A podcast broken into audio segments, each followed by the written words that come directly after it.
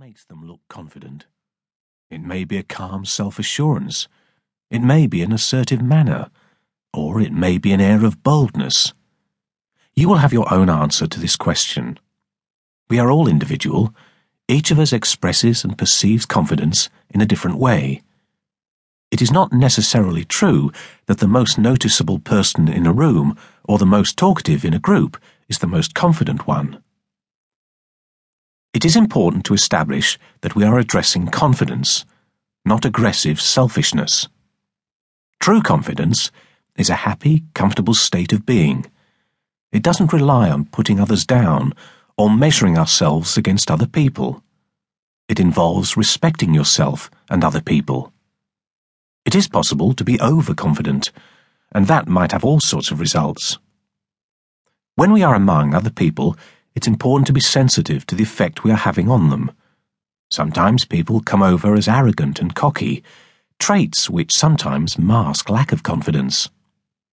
A measure of real confidence is how well people relate to others, their level of rapport, and their awareness of how others are feeling.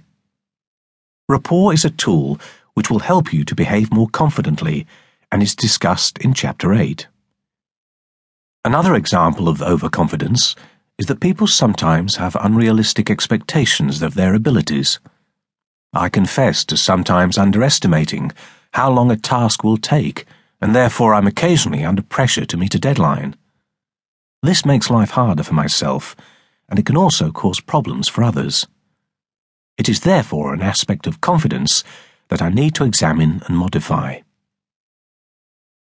Confidence that only considers our own needs can be selfish and aggressive. Healthy competition and personal ambition are acceptable and necessary in our society. But real confidence balances fairness and consideration with determination to succeed. It is neither passive, giving in to other people's needs, nor aggressive, only considering our own needs, but a comfortable, assertive, and respectful centre from which we can be the best we can be.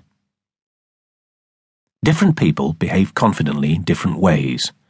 It is not a skill for cloning. The glory of human beings is that we are all so different. Our uniqueness is a treasure to be celebrated. We don't have to portray confidence in the same way as somebody else does. But we can be aware of our own self, informed about the concept of confidence, and determined to live our life in a way that allows us to achieve goals fulfill our potential, and be happy.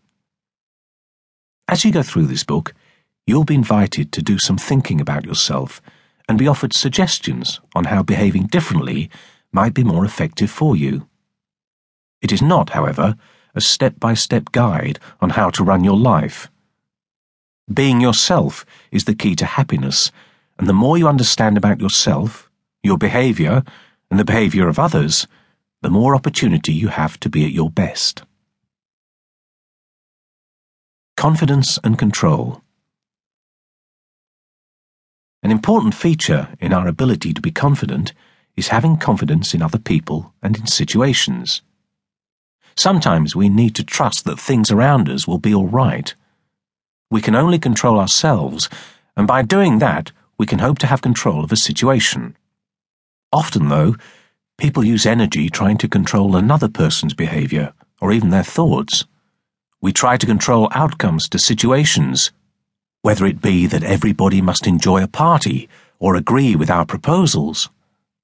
Yes, we can influence events in a positive way, but when we try to control them, we run out of energy, we become critical, and we lose confidence. What you see? Take a few minutes now to think of somebody who you think looks confident. What is it about them that gives you that impression? Maybe it's to do with posture, the way they dress, their stature, or a general presence. Maybe it's about how attractive you think they are. We often hold the misconception that somebody we perceive as beautiful or good looking oozes confidence.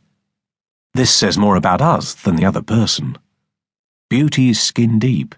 It may have several advantages, but confidence is not necessarily one of them.